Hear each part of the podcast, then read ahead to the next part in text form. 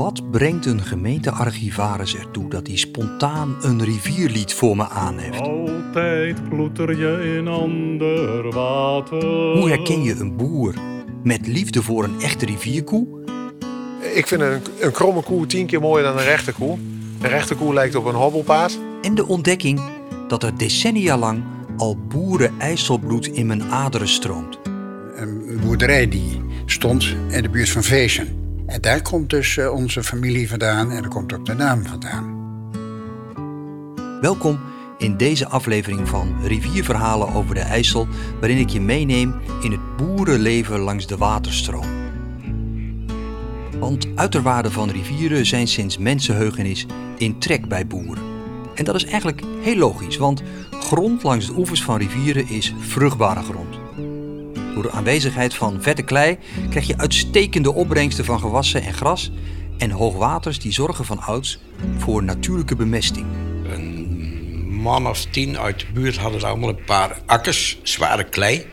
En dat was ook zoiets, eh, ook gezellig gebeuren. Eh, Je was altijd eh, met z'n allen. Als ik 70-plussers langs de rivier vraag naar hun jeugdherinneringen, dan woel je stevast een stroom van verhalen los over het boerenleven langs de IJssel, waar ze met een zekere weemoed aan terugdenken. Geploegd werd altijd zo'n beetje op dezelfde tijd. Als er geoost moet worden, dat ging allemaal op dezelfde tijd. Dus dat was een prachtig gebeuren. Dan ging je helemaal onder de dijk langs. Vroeger was het ook een karrenspoor. Je ging, je ging door kuilen van een meter diep met paardenwagen. Want niemand onderhield dat. Ja, dat, dat was gezelligheid, puur gezelligheid. Daar kan je, daar kan je van, van dromen, van, van zulke dingen. Dat is prachtig. Werken met die paarden. Iedereen had één paard, waren allemaal kleine boertjes. En als het dan zwaar werk was, dan moest je naar eh, de buurman of een ander om een paard erbij te lenen. En dat ging vaak fout van, ja, ik heb hem nu nodig. Ja, maar ik moet ook, ja, ja, ik moet ook. Weet je, dat was wel eens aftasten van, nou, nou ben ik aan de beurt. Maar als het mooi weer is, wil iedereen gras maaien. En als het, eh, het land droog is, het is hoog water geweest, het land is weer droog, dan wou iedereen tegelijk ploegen. Ja, dat werd toch wel een beetje opgelost, dat kwam goed. Maar dat, dat soort dingen, dat vergeet je nooit weer. Ja, de huisslachting is ook zoiets wat, eh, wat je als herinnert als vroeger met eh, een gezellige periode. Eh, bij ons thuis deden we dat met, een, twee, met drie gezinnen. Mijn, mijn ouders thuis en dan een paar ooms en tantes, die deden mee. En er werden twee varkens geslacht. En ik heb twee keer meegemaakt dat ook een koe op het erf geslacht is. Maar dat was een heel toe om die omhoog te takelen. Later werden koeien vaak in het abattoir geslacht en kreeg je die delen terug. Maar de varkens werden altijd op het bedrijf geslacht. Ik durfde niet te kijken als hij eh, doodgeschoten werd.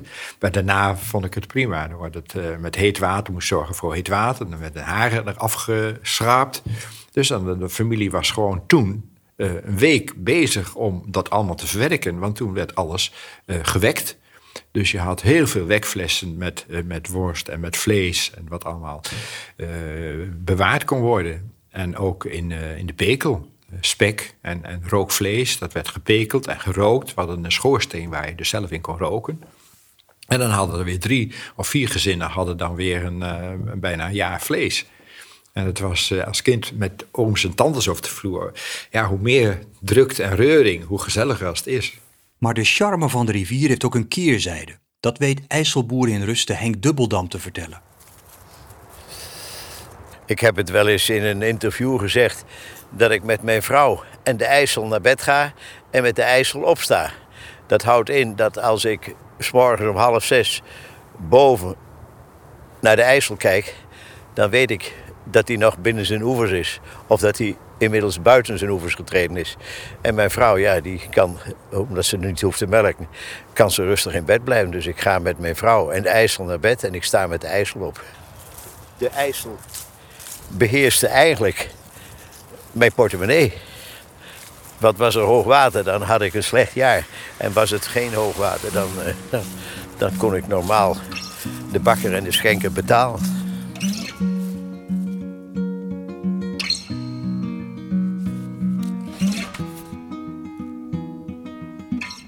Blader in streekromans die in mijn familie heel geliefd waren. Die van Annie Oosterbroek-Dutchen. Drie dikke pillen schreef zij over het rijke boerenleven langs de IJssel. Het geslacht van Marle heet het drieluik. Het gaat over het alledaagse leven op een kapitale boerderij ergens bij Wapenveld. En deze boeken die scoren heel hoog op het lijstje met geliefde romans van familieleden van me. Ik moet er nog aan denken. Oh, dan kreeg zo'n keer met die boeren, boerenmeiden en die jongen, dan raakt dat uit. Ach, ach, ach, ach. Ah, Ook mijn eigen moeder, 75 is ze nu, en boerendochter, Prachtig. die verslond ze. Ja, heel leuk. Een smalle, hoge dijk slingerend tussen groene weiden en vruchtbare akkers. Hier en daar een grote boerenhoeve, verscholen achter het groen van een boomgaard of hoge doornhaag. In de verte, als een zilveren lint, de IJssel, met een enkel silhouet van de boot of schittering van het witte zeil in de middagzon. Over dit alles de stilte van een warme zomer zondagmiddag. Jaap van Marle, de geruite pet achter zijn kroeskop, de donkere ogen peinzend in zijn gebruind gezicht, de handen nonchalant in zijn broekzakken, staat wijdbeens aan de kant van de stoffige dijk. Hij heeft liggen lezen in de schaduw van de boomgaard met Albert Jan, zijn jongere broer. Maar het boek boeide niet zo erg, zodat hij verveeld naar de dijk geslenterd is. De oude van Marle is niet gerust als hij weet dat zijn vee alleen op de hoeve achterblijft. Ik las dit met mijn vriendin. En dan lagen we voorover in bed.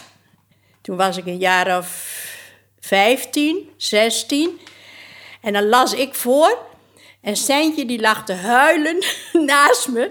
Want die vond het, die vond het zo aandoenlijk. En die werd helemaal werd ze erdoor geraakt. Dus dan kun je nagaan hoe mooi wij dit boek vonden. Ja, het boek sprak heel erg aan omdat het eh, eigenlijk alles erin voorkwam wat er bij ons thuis ook gebeurde. En eh, ja, de, de, de, de, de sfeer in huis en wat er gezegd werd. En ja, dat kwam allemaal in dit boek voor. En daarom, daarom werd ik er ook heel erg, eh, ja, werd je er gewoon door geraakt. Vond je het gewoon mooi. Dus dat was het.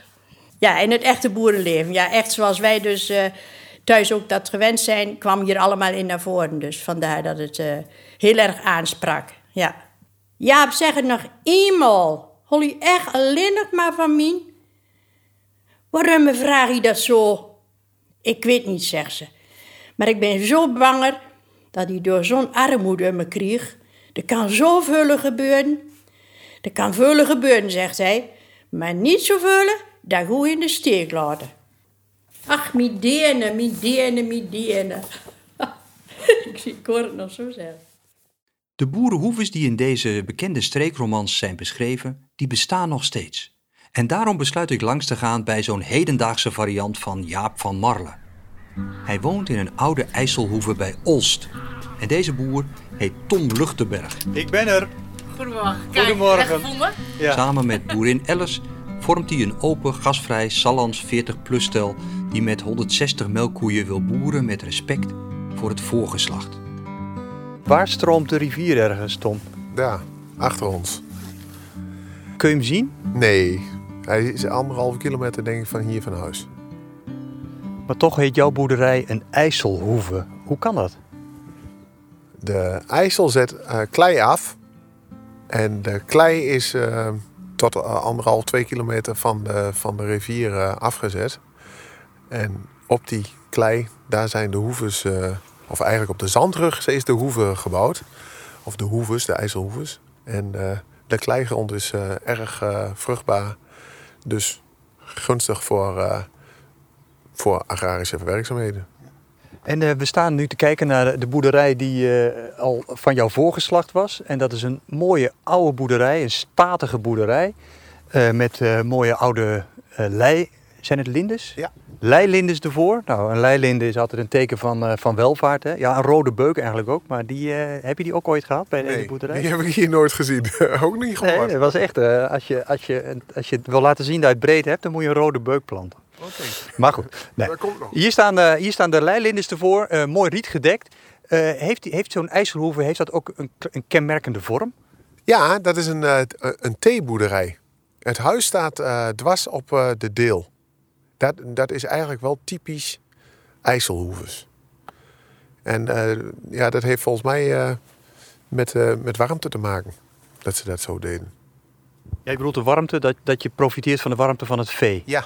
Dat, dat je een deel van de, van de boerderij eh, zeg maar dicht hebt. Hey, en nog even terug de geschiedenis in. Wanneer is het hier begonnen met jouw eh, voorgeslacht die hier ging boeren? Ja, wij zijn de zesde generatie Luchtenberg. En ehm, in, ja, de, de- zeg maar, de eerste geslacht is getrouwd met weduwe Rietman. En vandaar dat de boerderij De Riet heet.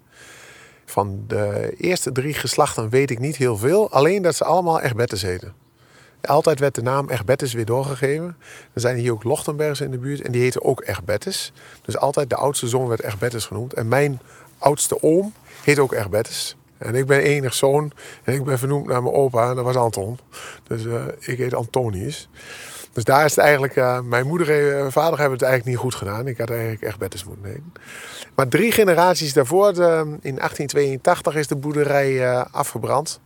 De opa van mijn vader ging naar Kevelaar om te bidden eh, voor, voor goede zaken. En hij kwam terug in augustus en toen was zijn boerderij afgebrand na een week. En in november stonden hier de koeien weer op stal. Dus toen konden ze heel snel bouwen. En eh, het, de, de boerderij zelf is eh, ook netjes opgebouwd en is ook eh, aardig recht. De oude schuur die was gebouwd met afgebikte stenen. En daar kon je de zwart, zwarte roetranden nog op zien op die stenen. En die was ook veel slechter en die hebben we afgebroken. Dus het huis is nog de tastbare herinnering aan al die voorgeslachten, zeg maar. En, en de manier van boeren dan? Heb je, heb je iets in stand gehouden van die, die stijl van boeren die jouw opa en daarvoor het ook al deden? Ja, we hadden altijd de MRI-koe, de Maas-Rijn-IJsselkoe. En die hebben we nog steeds. Wij, ehm, wij geloven erin dat we hier met een dubbeldoel ras, melk en vlees... dat we daar nog steeds een goede boterham mee kunnen verdienen. De koe is wat kleiner en we hebben hele lage grond. En dan kun je op eh, lage grond kun je eigenlijk best eh, veel verbouwen. Maar je kunt er niet altijd met machines komen. En die MRI-koe kan wel heel vroeg weiden. En die trapt dan niet alles kapot. En dat is, eh, dat is eigenlijk een leuke combinatie. eh, de MRI-koe met, eh, met die kleigrond. eh en dan kun je eigenlijk best een, een goede boterham verdienen. Want als we even teruggaan in de tijd, wa- wat weet je van de herkomst van die koe? Wanneer was het voor het eerst dat die koe eh, zeg maar in dit rivierengebied er was? Ja, het, het verhaal is dat de, de, de koe was een robuuste koe. En die kon tegen het, het ruige landschap van, van de rivieren. Die overleefde dat. En ik denk dat hij dat vooral had omdat hij een goede bespiering had. Dus dat hij niet alles eh, weggaf. Dat hij reserves op kon bouwen in de zomer. Waar hij in de winter op kon teren. En ehm, ja, later eh, is dat eigenlijk minder belangrijk. Want toen gingen de koeien op stal. En dan, dan maakt het niet zoveel uit, want dan kun je ze in de herfst en de winter net zo goed voeren dan in de zomer. En ben je wel eens in de verleiding geweest om die MRI's in te ruilen voor eh, mooie Holsteinkoeien die veel meer melk geven? Ja, toen ik naar school ging, toen zei iedereen, je bent hartstikke gek. De Holsteiners, dat heeft de toekomst. Nou, wij in 2015 zou de quotering eraf gaan. Dus wij hebben in eh, 2010 hebben wij toch een paar Holstein-kruisingen gemaakt om te kijken of we daar meer geld mee konden verdienen dan met onze MRI-koe. Dat hebben we gedaan. Die koeien geven meer melk en die werden ook wel oud, maar je kreeg minder vlees. En ehm, in 2015 toen ging de melkquotering eraf en na een half jaar kwam de fosfaatquotering er weer op. En dat was eigenlijk weer een melkquotering. En toen was het eigenlijk voor ons duidelijk, we moeten weer geld gaan verdienen per kilogram melk. Het hoogste saldo per kilogram melk. En dat kun je makkelijker met een MRI-koe dan met een Holstein-koe. En toen hebben we besloten dat we niet verder gaan met onze proef, maar gewoon 100% MRI-koeien gaan houden. Blijven houden. Dus je bent echt van die koe gaan houden? Ja.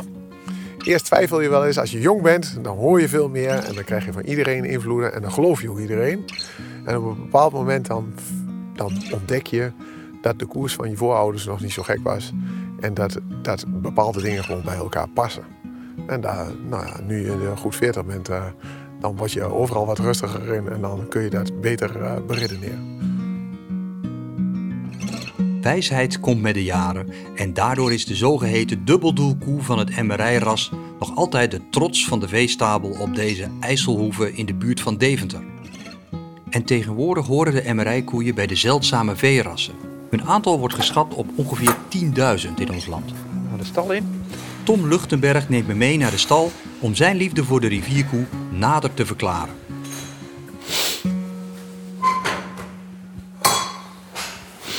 Nou, daar staan ze, de dames. Hoeveel heb je er, Tom? We hebben ongeveer 160 koeien en 40 stuk jong vee. Koeien zijn nieuwsgierige dieren, dus die kijken je ook altijd aan. En Ja. jij eh, bent een goede boer, dus jij kunt ze ook allemaal weer op naam brengen. Of in elk geval op nummer brengen. Ja, ik ken ze eh, allemaal. eh, allemaal.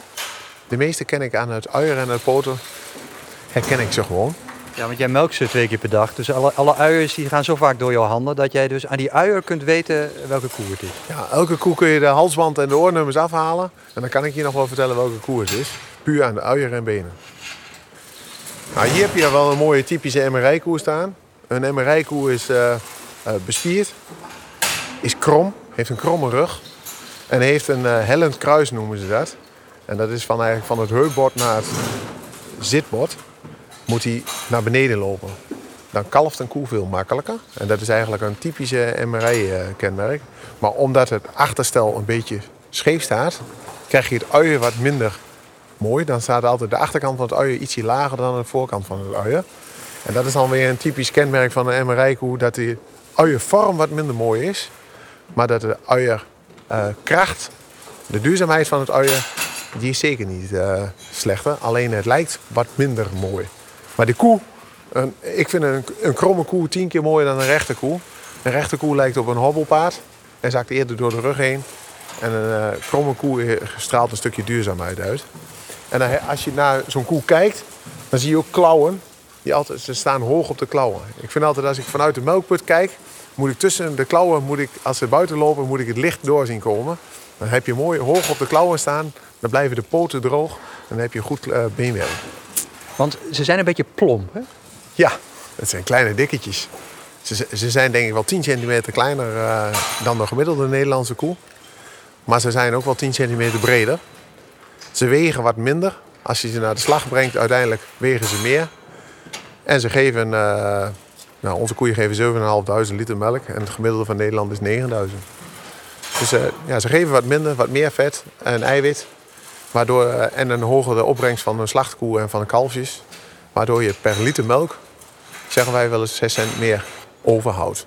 Hoe kan het dan dat er dan toch zo weinig boeren zijn die kiezen voor? Eh, vroeger werd de Holsteiner geïntroduceerd en dat was het. Dus een heleboel boeren zijn omgeschakeld. En nu zijn er eigenlijk heel weinig MRI-koeien. En nu worden er weer dubbeldoel rassen vanuit het buitenland. Maar wat van ver komt, is altijd beter dan wat van kortbij komt. Dus misschien eh, over een jaar of tien dat ze zeggen van ja, nee, we gaan toch wel weer die MRI-koe gebruiken. Maar de generatie die omgeschakeld is, die schakelt moeilijk terug. En mijn indruk is dat die koeien ook een beetje het karakter van de streek weerspiegelen. Hè? Het zijn kalme koeien, ze hebben niet te veel praatjes, rustig, doe maar gewoon, dan doe je gek genoeg. No nonsense. Ja, dat klopt echt. Ze zijn minder bang. Als ze tochtig zijn, dan, dan zijn ze wel gek. Maar ze, ze breken niet de hele boel af. En, eh, en andere, daar zie je heel veel extremen. En het is allemaal rustig, kalm. Als jij heel eh, gaande bent, dan, eh, dan past deze koe niet bij je. Want dan word je helemaal gek van de koe. Omdat hij zo kalm en rustig Ja. is. Ja, dan is die echt wel je tegenpol. Het zijn echt, eh, ja, als het vandaag niet is, dan doen we het morgen. en zo doen ze het met de productie ook. En als ze ziek zijn, dan, eh, dan geven ze even wat minder melk. En dan, als ze weer beter zijn, dan trekt dat wel weer een beetje bij. Maar de, ze, ze passen goed op hunzelf. En dat is eh, gunstig als je een koe oud wilt laten worden. Onze koeien zijn, die, de koeien die weggaan, gemiddeld die produceren 50.000 liter melk. En het gemiddelde van Nederland is eh, ruim 30.000 liter melk. Dus ondanks dat ze minder per jaar geven, houden ze het veel langer vol. En dan hoef je minder jongvee te houden, wat gunstig is eh, voor je kostprijs. Dus eigenlijk een hele duurzame koe. Ja, alleen je moet de duurzaamheid wel zien. En als jij zegt van ik wil eh 10.000 liter per koe, ja, dan dat lukt je niet bij deze koe. Maar je kunt er wel een hele hoge levensproductie mee maken. Die koe kan zichzelf weer redden en het hoeft niet allemaal topspotters te zijn. En als ik de koeien zelf vraag of het klopt wat er allemaal over hen gezegd wordt door boer Tom, dan krijg ik slechts een oprisping te horen uit een van de vier koeienmagen en een nieuwsgierig gesnuffel.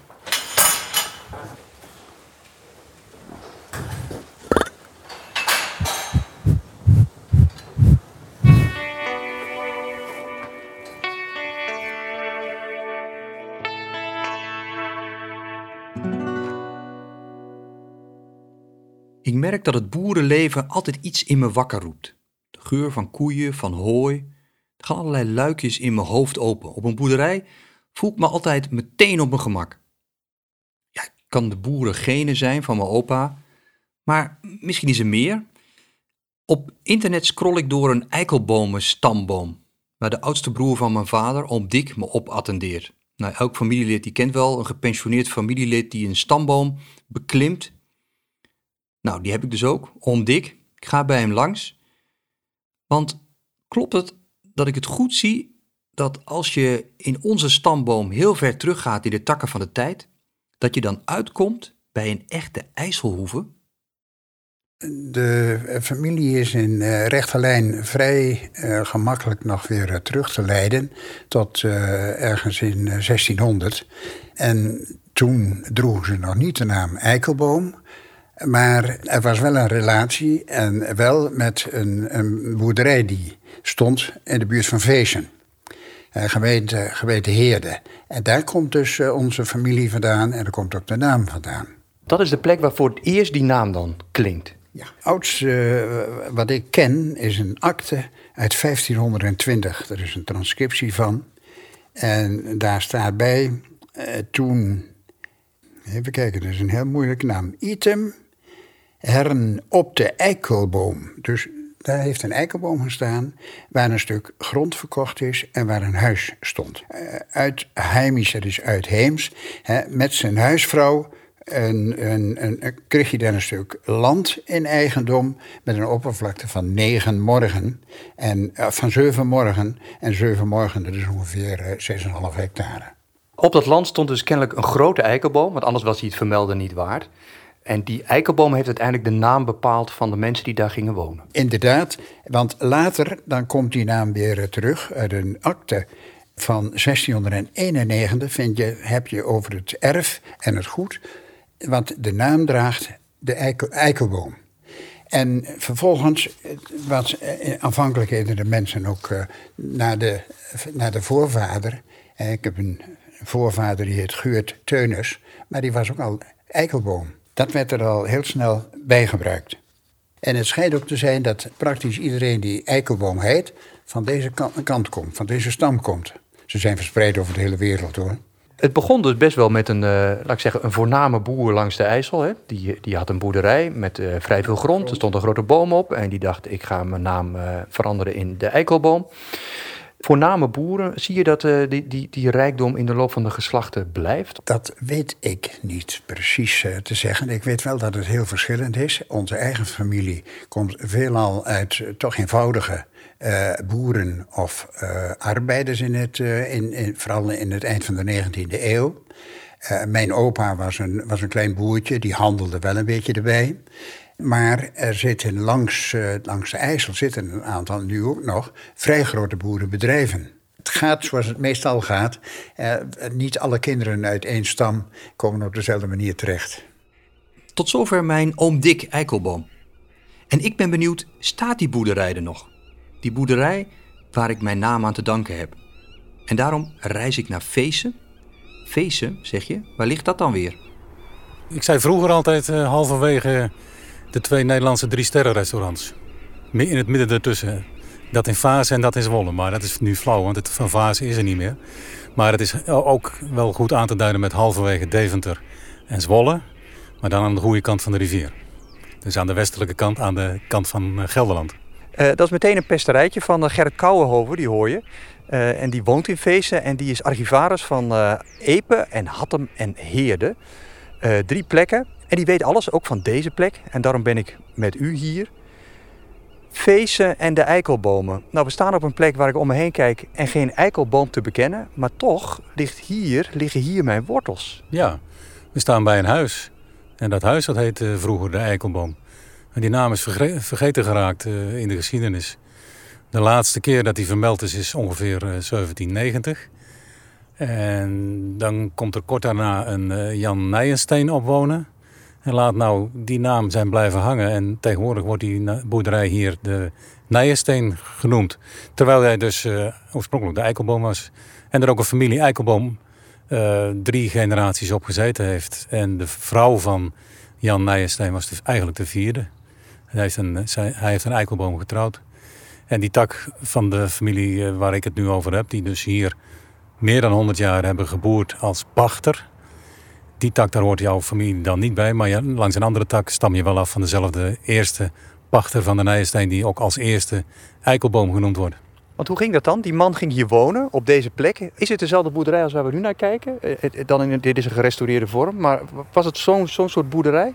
Nee, die moet eh, toen, voor 1700, er eh, veel anders uitgezien hebben. We hebben vastgesteld dat dit huis van 1866 is. Waarvan de eerste steen door Berend Maten is gelegd. Die toen eigenaar was. En die heeft natuurlijk eh, eens een keer tijd gevonden om, eh, en geld om een eh, oud krakkemikkig spul eens helemaal te vernieuwen.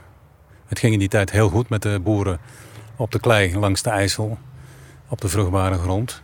En je ziet in onze omgeving hier, Veesen, Terwolde, noem het allemaal maar op. Andere kant ook van de IJssel. Hele grote herenboerderijen, omdat die mannen ja, het geld hadden om, om eens te investeren. En mooi nieuw te bouwen. En nu vinden we de prachtige antieke panden, en dat zijn het ook. Maar nog even terug naar die, die, die familie die hier dan ging wonen, die aanvankelijk niet Eikelboom heette. Ze hadden een andere naam en die naam veranderde zo in de loop van de geschiedenis. Ik zal er even wat eh, papier bij trekken. Nou, dat is goed. Ja, zo hoort het bij een archivaris. Die moet het hebben van papier. Deze mag je vasthouden. Er rijdt een tractor langs op de dijk. Dus het, het, het huis, de oude boerderij, die nu dus de Nijensteen heet, die ligt pal aan de dijk. Het is eh, nummer 1, staat erop. En dat is nummer 1 omdat het eh, de plek is waar Feesten begint. Dus het eerste huis van, van Feesten aan de IJsseldijk. Hier aan de overkant een klein stukje uiterwaard en daar stroomt de rivier. En ondertussen heeft Gerrit Kouwenhoven de papieren erbij gepakt. Kijk aan. En in die papieren zien wij namen staan, zoals het op een goede stamboom hoort. Ja. En die namen gaan terug tot 1654. Precies. Jan Eikelboom, die eh, geen Eikelboom heette in eerste instantie, die werd Teuniszoon genoemd. Dat deed men in die tijd veel meer eh, op het platteland. Dat men je noemde naar, naar je vader. Hoe heet jouw vader? Wim, ik ben Wim van Wim. Ah. Van Wim. Dan ben je Wim Willemszoon dus. Ja, Wim Willems had je ge- geheten in de, als je in de 17e eeuw had geleefd. Maar goed, deze Jan Teunissen die, eh, is geboren in, in Veesen zelfs, 1654. Hij is hier ook gedoopt in het kerkje. En hij is erg oud geworden. Hij is overleden omstreeks 1737. Dan was hij zeker 83 jaar oud. En die man is toch door zijn omgeving uiteindelijk met de naam Eikelboom aangeduid. Omdat hij dus op de boerderij de Eikelboom-pachter was. Is dat dan omdat hij daar op een gegeven moment zelf voor koos? Of hoe, hoe- werkte dat in die tijd? Nee, Waarom je kreeg wordt- je die naam? Je wordt genoemd door je omgeving. Dat doe je niet zelf. Dus, eh, en men vond het eh, waarschijnlijk in die tijd ook wel handig om, eh, om iemand naar, zijn, naar de boerderij te noemen waar hij op woonde. Dat komt hier in de omgeving ook heel veel voor. En er zijn ook heel veel families die eh, hun naam te danken hebben aan een, aan een boerderij. En hoe groot is de kans dat er bij die boerderij een enorme eik stond? Want die boerderij kwam niet voor niks aan zijn naam natuurlijk. Die kans is, eh, nou zeg maar, bijna 100% denk ik wel. Ja. Zijn daar nog beelden van? Niet uit die tijd, nee.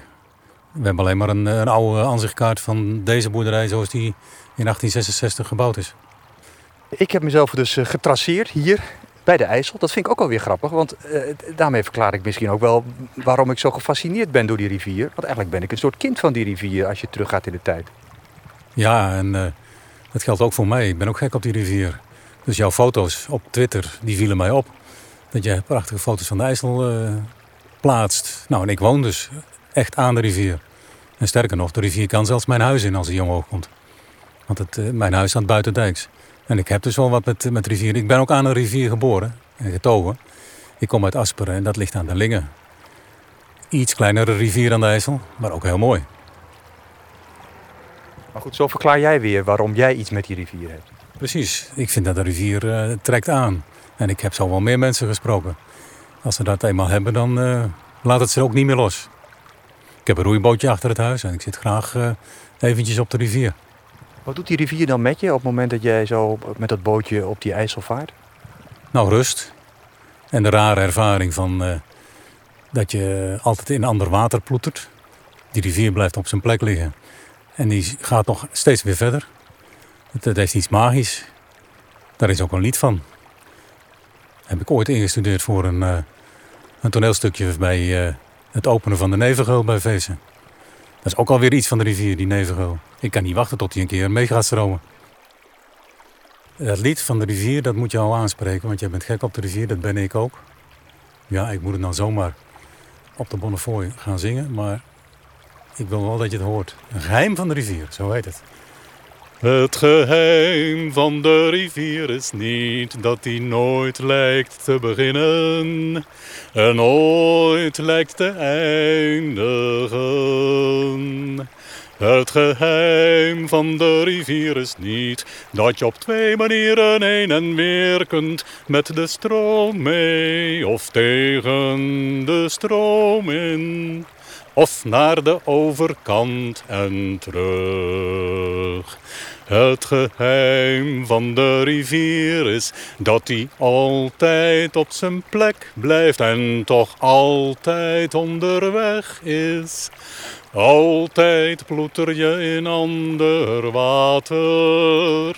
Altijd ploeter je in ander water. Altijd ploeter je in ander water. Altijd ploeter je in ander water.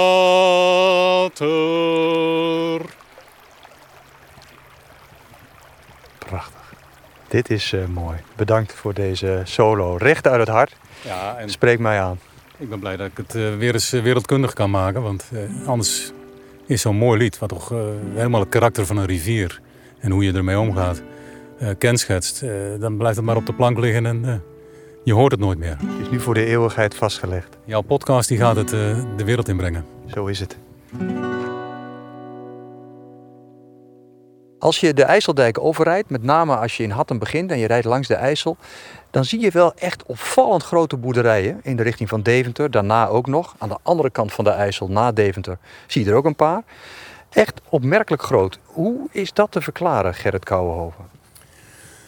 Uh, om te beginnen de vruchtbaarheid van de rivierklei langs, uh, langs de rivier.